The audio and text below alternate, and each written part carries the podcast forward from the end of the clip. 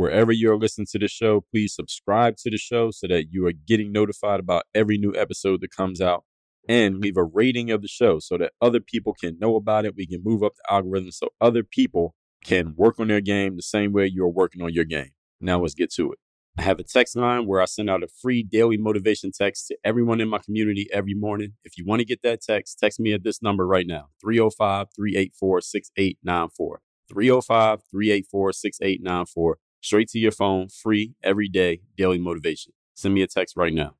The control freak is the type of person who's on top of everything, and everyone around them knows that they are on top of everything. This is an important point. DreAllDay.com. Pretty exceptional. Work on your game. I like the approach. Work on your fucking game. Everybody has relates to what Dre's saying in a different way.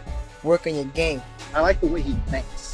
Work on your fucking game. I like the frameworks that he's put together. Work on your game. And I would highly recommend it to anybody that's trying to work on their game. Work on your fucking game. I think it's a good approach. It's a different approach too. Hey you, work on your game. Gave me something really good. Work on your game. DreAllDay.com. And his philosophy makes a lot of sense. Not only work on your game, perfect your craft. Work on your game. He knows how to communicate in such a fabulous way. I can't say it enough. Work on your game. You are now tuned into the show where you learn the discipline to show up day after day to do the work, the confidence to put yourself out there boldly and authentically, and the mental toughness to continue showing up, doing the work, putting yourself out there, even when the success you've expected to achieve has yet to be achieved. And on top of all this, you get a huge dose of personal initiative. That is the go getter energy that moves any one of us, including yourself, to go and make things happen instead of wait for things to happen. And then we put all this together into a series of frameworks, approaches, insights, strategies, and techniques all underneath the umbrella of one unifying philosophy that is called work on your game. My name is Dre Baldwin, also known as Dre All Day, and welcome to the show. And today's topic is why you need to be a control freak. Yes, why you need to be a control freak. Not why not to be one, why you need to be a control freak. Get into that in a second. First of all, let me tell you, while I'm talking here, I want you to text me and tell me the best insight you got from today's class. And text me to get into my daily motivation texting community, which I send out this text every single morning to everyone who's in my text community, guaranteed to keep you focused, sharp, and on point. Here's the number 305 384 6894. Text me right now. And tomorrow, when I send out the daily motivation, because you're in my text community, that's the only reason why you won't get that message. Secondly, the next step to working with me directly, my coaching programs, all my courses, and getting my physical mailings that I send out every month are all in Work on Your Game University. Just go to workonyourgameuniversity.com. You get all the information, all the steps, and everything you need to do to get started in joining the university, working with me directly. Again, workonyourgameuniversity.com. Now, this topic why you need to be a control freak. Many of you have probably been taught and conditioned to believe over the years that being a control freak is a negative thing. You're this person who's micromanaging everything and everybody. You don't know when to kind of let go. You don't know when to allow good enough to be good enough, like we talked about in yesterday's episode. I'm going to tell you why. I'm going to, in some ways, contradict what I just talked about yesterday and also in episode 2177 about being a control freak. You think of people who are recognized for being very high achieving leaders People like Steve Jobs, who was the visionary behind Apple. People like Walt Disney, behind Walt Disney World and all the Disney films. Lee Iacocca, who's the guy who saved the Chrysler company from completely going under and being completely insolvent back in the, believe this back in the 80s or 90s, a couple decades back. Donald Trump, even before he got into politics, Donald Trump, the businessman, was widely recognized as a control freak of his brand and of his businesses. And all of these guys, very successful at what they did despite being recognized and proudly being control freaks at what they did. I'm going to tell you why being a control freak is actually a good thing and why you need to start being a control freak at what you do because it will help you perform at a higher level and help you be more consistent at what you do and also bring some more prestige to your work and to your brand. Point number one, topic once again today is why you need to be a control freak. Control freaks get things done. I mean, this could be the whole episode if I wanted to. If I wanted to cheat, like some people who have podcasts and they put out three minute episodes, I could that could be the whole episode. I could conclude it right there. Control freaks get things done. Things don't get done for control freaks. Control freaks get things done. Notice the difference? And control freaks get things done the way that they want them done, not however they get done, how they want them done. The reason that happens is because a control freak is the type of person who's on top of everything and everyone around them knows that they are on top of everything. This is an important point. This is an important distinction about a control freeze. Not only are they on top of stuff, everybody knows that they're on top of stuff, which means everyone else is more on point because they know that the control freak will not allow them to not be on point. You get it? Think Michael Jordan. Did you see that Last Dance documentary uh, a couple years ago that ESPN and Netflix put out about Michael Jordan and the Chicago Bulls? Was Michael Jordan a control freak? Hell yeah, he was a control freak. Michael Jordan was not okay with any player on his team, and yes, it was his team, not performing up to Michael Jordan's standard for that player. And every player on the team, to a man, admitted this. And Michael Jordan admitted it, and you can see the results. Did Michael Jordan get things done? I would say so. If any of you's ever read a book about Tiger Woods, there's a book called, I can't remember what the book is called. I believe the book is just called Tiger Woods. Let me see if I can find it. Because I know I read this book. It yeah, it's just called Tiger Woods by Jeff Benedict and Armen Keteyian. So any of you who's a golfer, I know I got some golfers who listen to this show. Read this book called Tiger Woods. In that book, Tiger, well, first of all, he was raised by two parents who were control freaks, Tiger's father and his mom. A lot of people know about Tiger Woods' dad. They don't know about Tiger Woods' mom.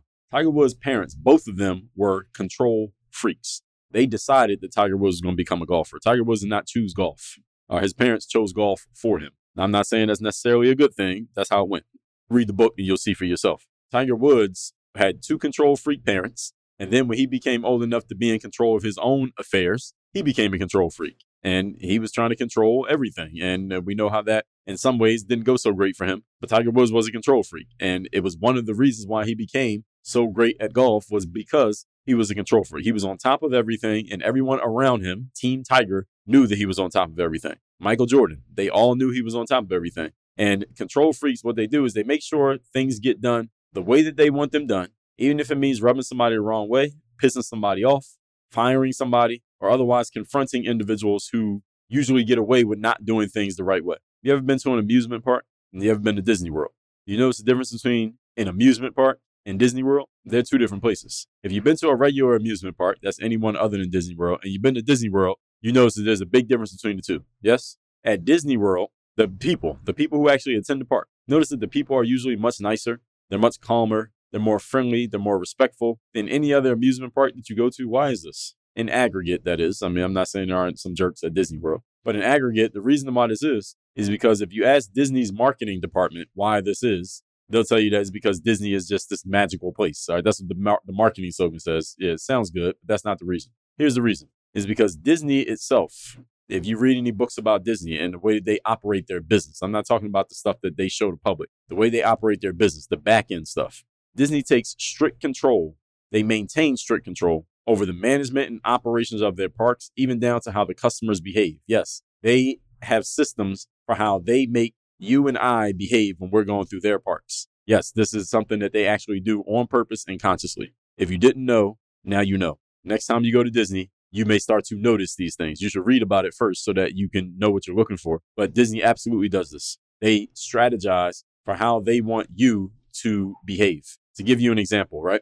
When you're coming into the park in the middle of the day while the park is open and they want you to spend time in the park because the more time you spend at the park, the more money you spend at the park. Any of you ever went to Disney and had a kid with you, I bet you probably spent a ton of money. Now, I've been to Disney, but not since I had a kid. I think when I go with a kid, if I go this year, my child will be too young to talk, so he won't entice us to spend a lot of money. But we go again and he's old enough to walk and talk, then I'll probably end up spending a lot more money than I would had it just been adults. But during the day, when the park is open at Disney, here's something that you'll notice next time you go. They play slow, calm music because when the music is slow and calm, what do you do? You move slowly and calmly. And as slower you move, the more time you spend at the park. Then the more time you spend at the park, Disney, this is part of their operations. They want you to see things that will entice you to spend money. And there's a principle, I don't remember the exact number, but I was taking a course and someone talked about this. Every X number of feet that you traverse inside of a Disney theme park, there needs to be some opportunity for you to buy something.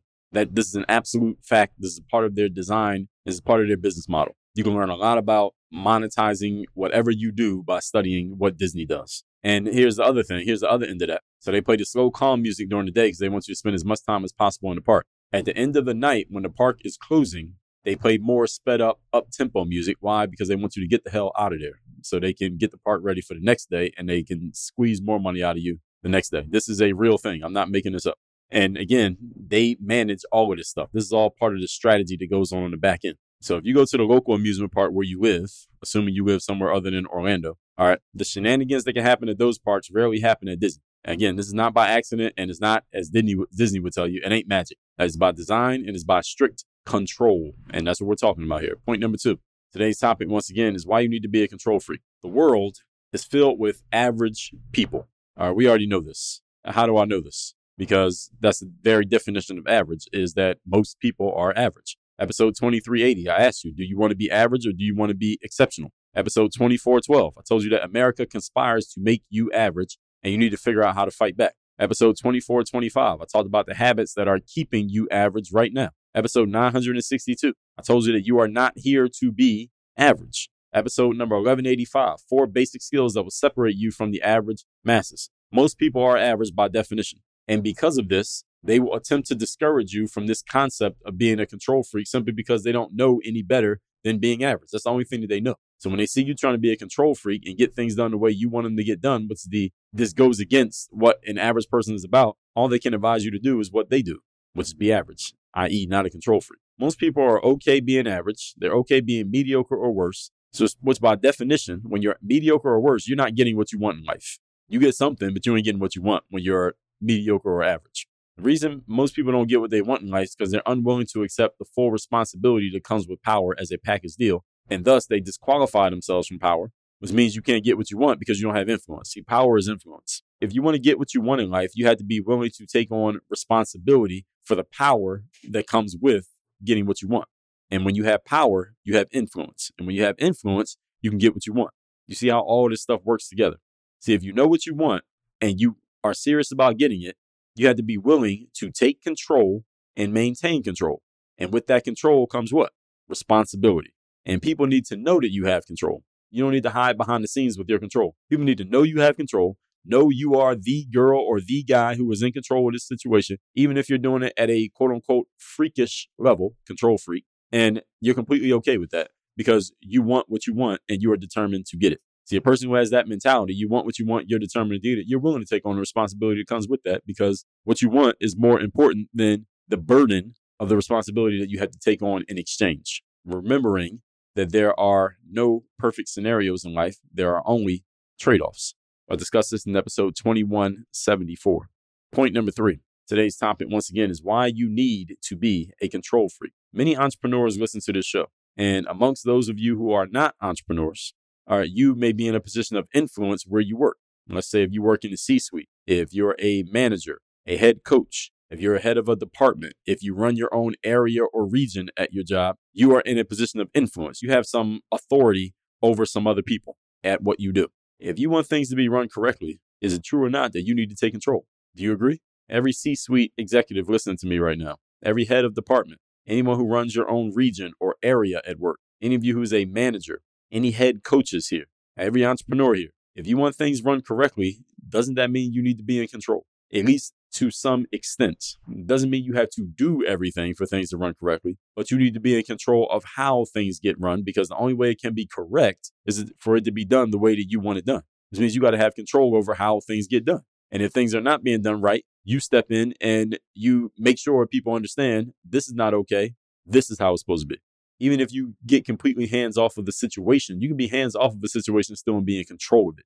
You can be hands off of how your kids do the dishes, but you're still in control of how they do the dishes because you told them how they're supposed to be done. And you don't do it right, you're going to throw all the dishes in the sink and make them do it all over.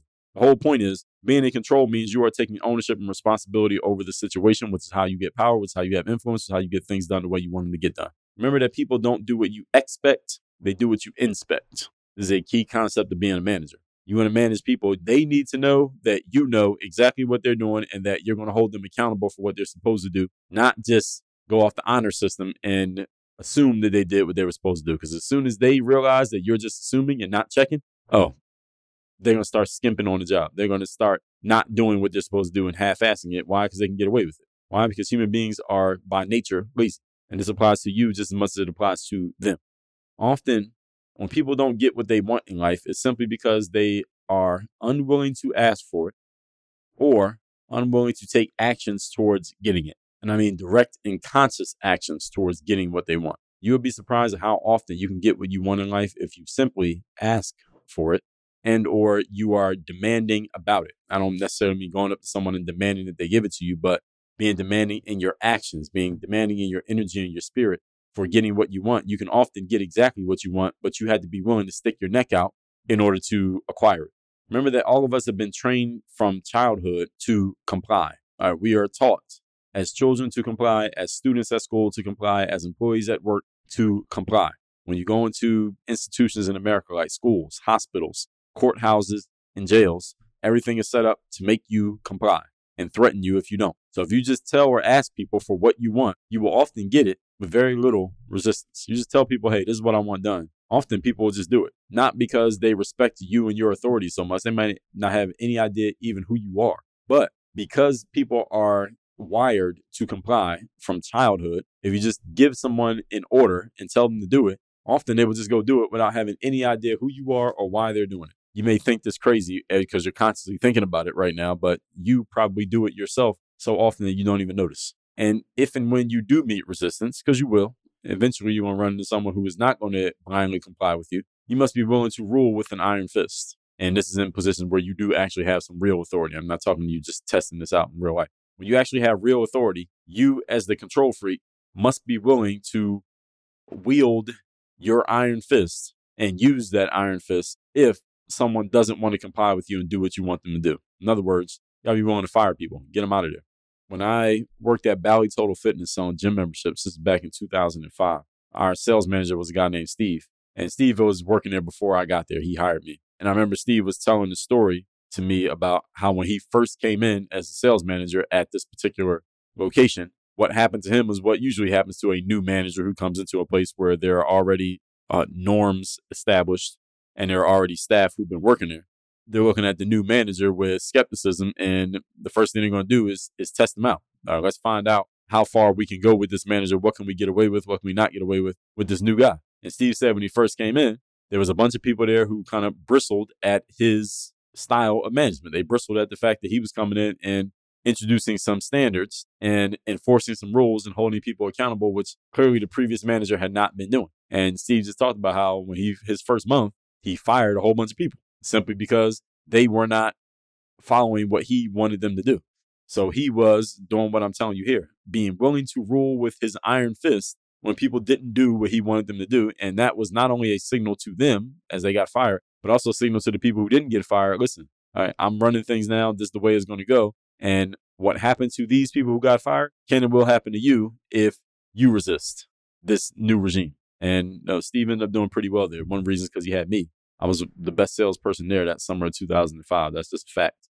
But anyway, let's recap today's class, which is why you need to be a control freak. You think of the Steve Jobs, Walt Disney's, Lee Iacocca's, Donald Trump's. These are people who are very much known as being control freaks in their business. Why? Point number one control freaks get things done. They get them done the way they want them done. The story about Donald Trump that he was walking around one of his casinos back in the Trump casino days. This is pre politics, Donald Trump. And he's walking around the facility. He would walk around the grounds of his facilities all the time and make sure things were done right. He was very, very much a stickler for details. He paid a lot of attention to detail. This is something that a lot of you could learn from. He walked into one of the bathrooms, and inside the bathroom in one of his Trump casinos, there was uh, water all over the floor and toilet tissue all over the floor. The bathroom was just trashed. And he looked at his assistant who was walking around with the clipboard, like writing everything down needed to get done. He looked at his assistant and said, Get this clean immediately. And the person with the clipboard goes scurrying off to go get it clean or go find the person supposed to clean it. So then Trump leaves the bathroom. He's walking around to other parts of the facility.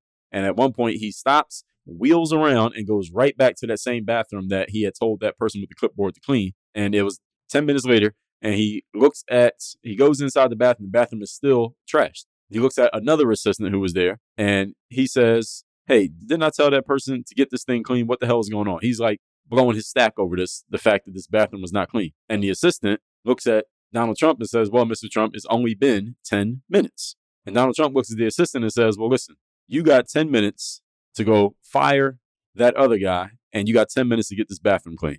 And he turns around and walks away. The whole point is, guy was a control freak, and I think we can agree the guy got things done. Whole point is, control freaks get things done, and it doesn't matter if they need to rub some people the wrong way. or piss some people off in the process. And many of the businesses that are run very smoothly and very crisply, you may think that happens just because they have great people or they're just lucky or they have this great, you know, let's just say great people or luck. No, it's none of that. All of this stuff is by design. You may not notice the design, but there is by design. It's all happening in the back end. Point number two the world is filled with average people who will discourage you from being a control freak simply because they are used to not getting what they want in life and someone demanding that they get what they want in life, like a control freak type individual like you, they can't fathom thinking like that. So they're going to advise you to do something different because they cannot fathom, again, the mindset that you would need to be in to be a control freak. You must resist the pull of the average people, and there are more of them than there are control freaks. And number three, many entrepreneurs who listen to this show and those of you who are C suite executives, head of departments, run your own area or region, your managers, your head coaches.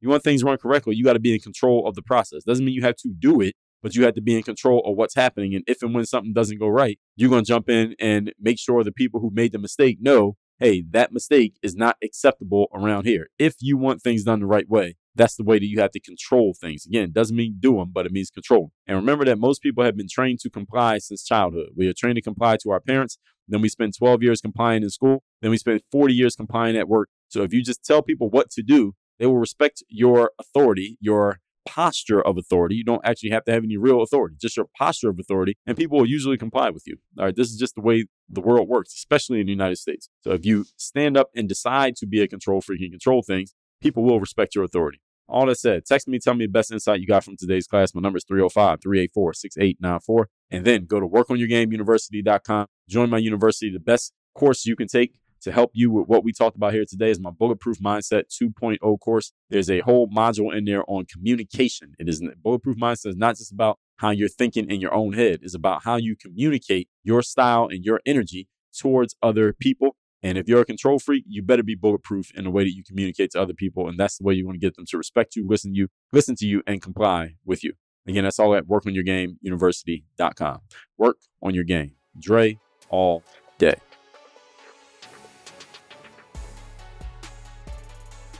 Have a text message line now where every single day from my number, I am sending out a text to everyone in my community with a daily motivation message to keep you sharp, focused, and on point to get started and be energized for your day. If you want to receive my daily motivation text, just send a quick text right now to say hello to this number 305 384 6894. Again, 305 384 6894. Get my daily motivation text straight to your phone free of charge 305 384 6894.